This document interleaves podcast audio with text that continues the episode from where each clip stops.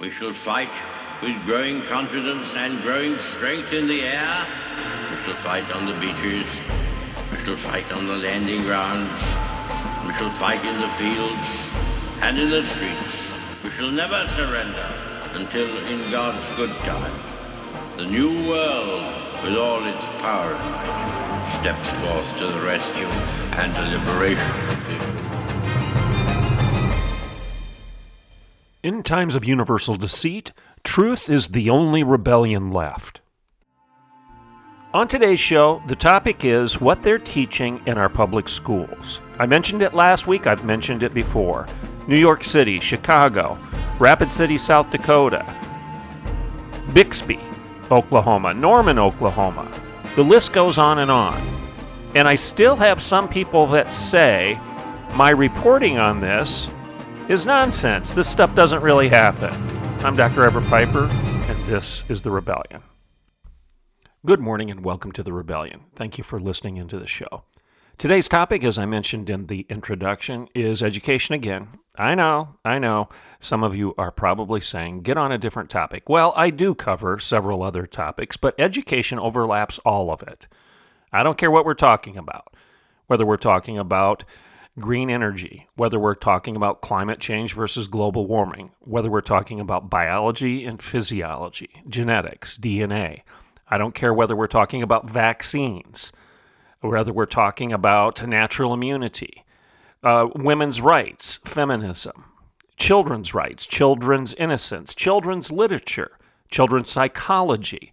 I don't care what we're talking about theology, ontology, epistemology, reality versus fantasy.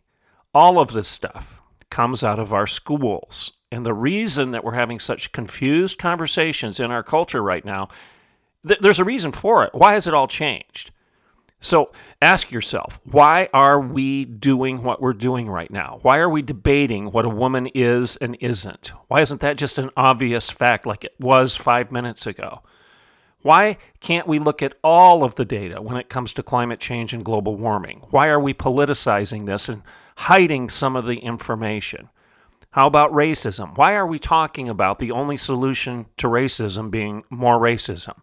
Rather than focusing on Martin Luther King Jr.'s message of judging people by the content of their character rather than the color of their skin. Why is aspiring for a colorblind society now considered to be little more than the sputterings of those people who enjoy their white privilege? Where, how did we get here? And how did so many of our young people come to embrace all of this nonsense. Why does the data show that 23% of college age students today believe that violence is appropriate in terms of uh, a reaction to those you disagree with? That if you if you can't silence somebody through uh, canceling them from social media, etc., and if they still have a platform and they're still bothering you, violence is an acceptable means to silence them. Why, why do we have so many people believing this nonsense? And feminists, like I said, feminism is dead. We are really at the point where one political party in this nation is branding everybody a potential, a potential terrorist if they simply believe that women are real and that women have their own right to their showers, their bathrooms, their sports, and their scholarships. You're a terrorist. You're a, you're a, you're a domestic terrorist. If you now believe that men should stay out of boys should stay out of a woman's locker room, shower, bathroom, and sport. And oh my, if you're pro life and you believe that a baby should be protected rather than exterminated at will, just because somebody doesn't like the way their life is going to go if they give birth to the child that they're carrying.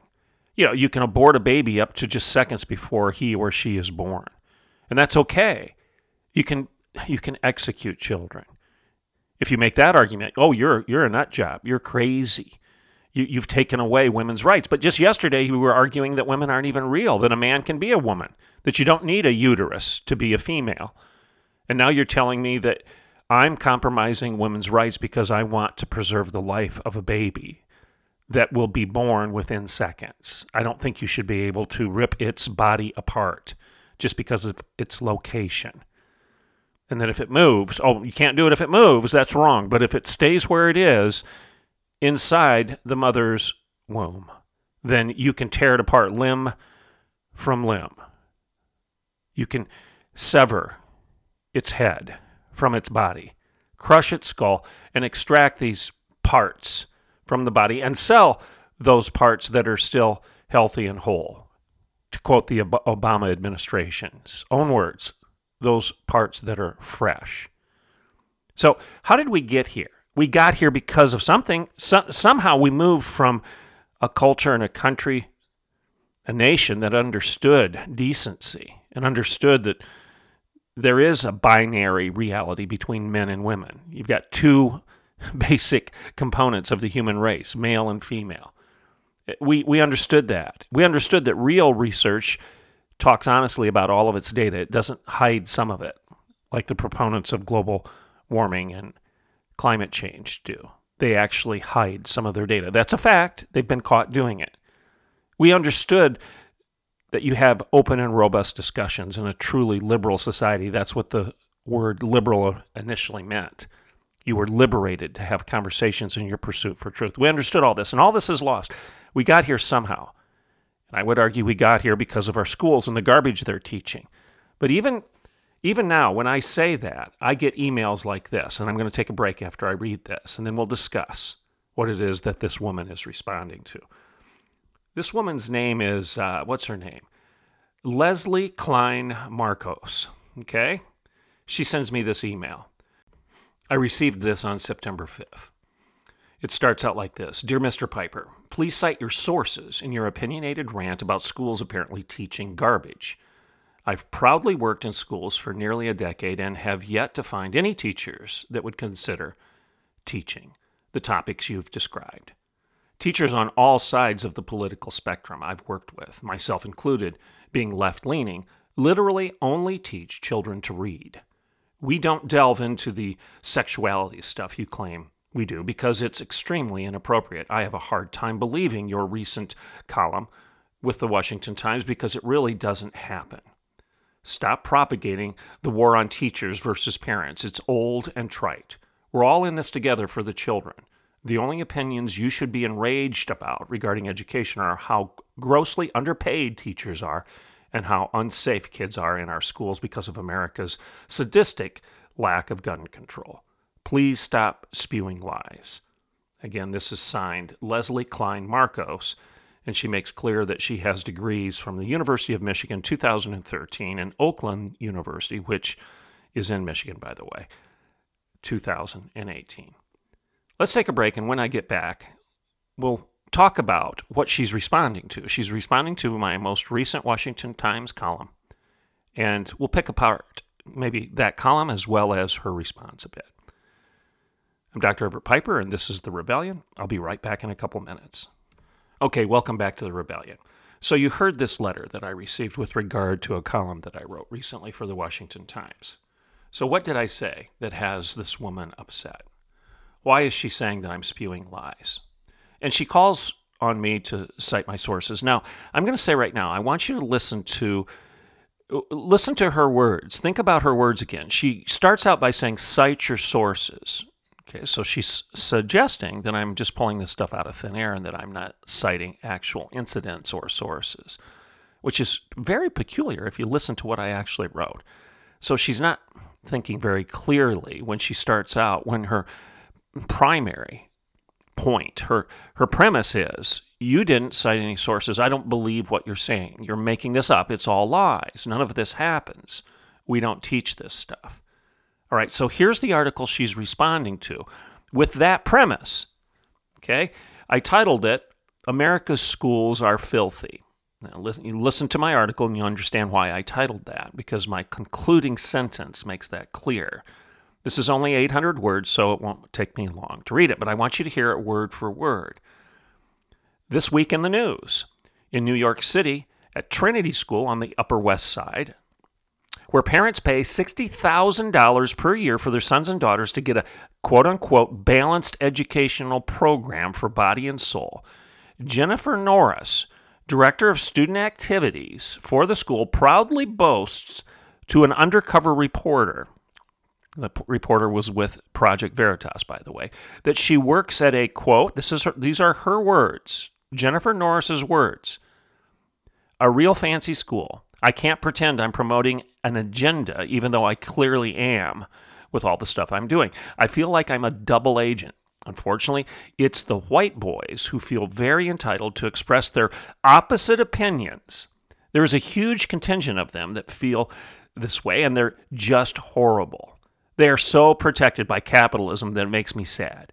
We just need someone like Dexter, which, by the way, is a fictional vigilante serial killer. We just need somebody like Dexter to take them out. Close quote. Jennifer Norris, Director of Student Activities at Trinity School on the Upper West Side, where you have to pay $60,000 per year to send your son and daughter there to get what they describe in their mission statement as a balanced educational program for body and soul. Now, what more information do I need to give you to clarify the source of that story. I've told you who it is, Jennifer Norris. I've given you her title, Director of Student Activities. I've given you the school that she works for and the address, New York City, Upper West Side. If there's any confusion, I've even given you the tuition rate that you have to pay to send your kids there, and I've given you an exact quote from Jennifer Norris. It's actually a video. I played it for you last week. You know this. So, this woman that's criticizing me says, Cite your sources? Are you serious? I start out the article by giving you a very direct source. It's not even secondary. You can hear it firsthand from the woman. Listen to the video.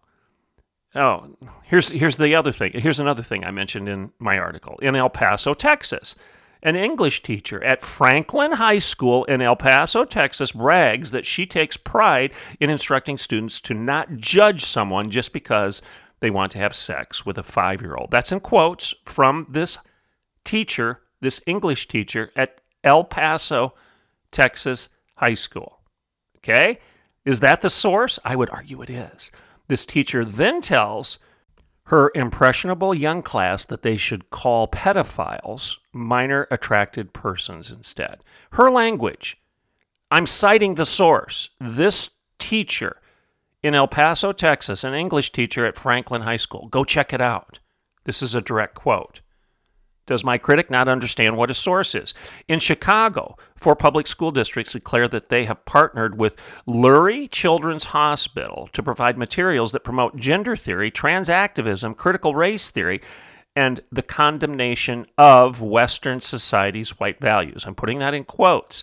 And in case you missed their clear intent here, the goal of the curriculum says, and I'm citing the source right now, Jennifer Leininger, Associate Director of Lurie Community Programs. I'm telling you that this hospital's director, excuse me, Associate Director of Community Programs, I'm giving you her name, is saying the following, and I quote The goal is to communicate a non binary understanding of gender and to disrupt the entrenched gender norms in Western society.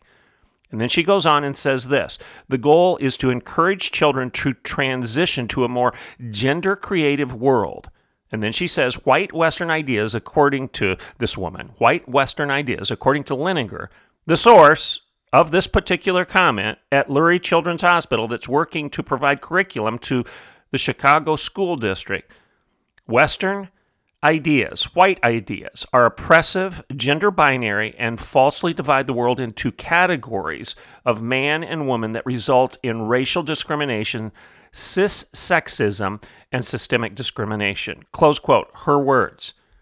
I'm not making this stuff up. I'm citing the director of this program who's going to the public, to the media, and saying this stuff. That's not a source. I'm, I'm spewing lies. I mean, you can try to defend it if you want, but don't accuse me or anybody else of making it up. It's happening. So I've told you New York City. I've given you examples in El Paso, Texas. Now I've cited the school districts in Chicago and where they're getting the information, the material, the curriculum from. Lurie Children's Hospital. I've given you the name of the person behind this, and I've quoted her. How about Rapid City, South Dakota? A local public school there. Okay there I, I, don't know sometimes you wonder these small communities like in south dakota are you serious are they trying not to be outdone by big brother in the in, in the big city i don't know but in south dakota rapid city south dakota near mount rushmore Their suggested readings now include the graphic novel Fun Home. That's the title of the novel, Fun Home. And this book depicts nudity and various different sex acts, including, but not limited to, oral sex and images of masturbation. Okay? This is in Rapid City, South Dakota. And they also promote, okay, the educators in Rapid City, South Dakota, near Mount Rushmore, heartland of America. They also include a book titled Girl, Woman, Other. And this one celebrates the journey of women in various different sexual and gender identities. Okay, I'm pulling that right from Rapid City. And there are parents at a school board meeting. One of them is a licensed counselor protesting this stuff, bringing it to light, shining the light of truth on this at a school board meeting. That's why it's in the news, right? I'm not citing my sources. How about this one? I bring it home to Oklahoma. Okay, two examples at least. Bixby Public Schools, which is down near Tulsa. Bixby Public Schools, they they are pushing this book called Push. Okay, no pun intended there. They're promoting this book. It's titled Push. Okay. Now, again, it's a fact go check with Bixby Public Schools. They have the book. They have promoted it to their students. And what's wrong with this one? It contains graphic descriptions of incest and bisexuality. And this is for ninth graders. It's on the reading list. Right? It, do you have a problem with this? If you go Google that book, Push, and look and try to find the excerpts, the examples of what it says, they're awful. Uh, the stuff that if I read it directly to you right now, uh, the radio version of my show that's being broadcast out of Okmulgee would probably have to take it off the ra- the radio. It, it, it's it's so graphic, it's so bad, it has no place on the airways. So I'm not even going to try to quote it. It's just awful stuff in this book called Push, and it's being promoted. It's being made available to your students in Bixby Public Schools for ninth graders. And then there's Norman, Oklahoma. I shared that story with you last week. And this and I actually cite the teacher's name. She's been on national news. You can find videos of her defending this. Summer Boismier, I guess is how you pronounce her name, or Boisemeyer, I'm not sure which.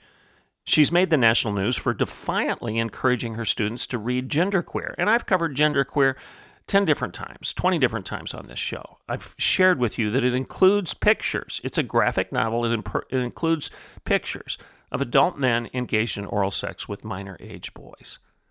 This is all factual. I'm giving you the source, the names of the people, the teachers, the educators that are promoting this stuff. I'm giving you the name of the school or the school district. I'm actually allowing you to go back and check my particular reporting on this. That's what sourcing material means. I'm being criticized for not providing sources and spewing lies.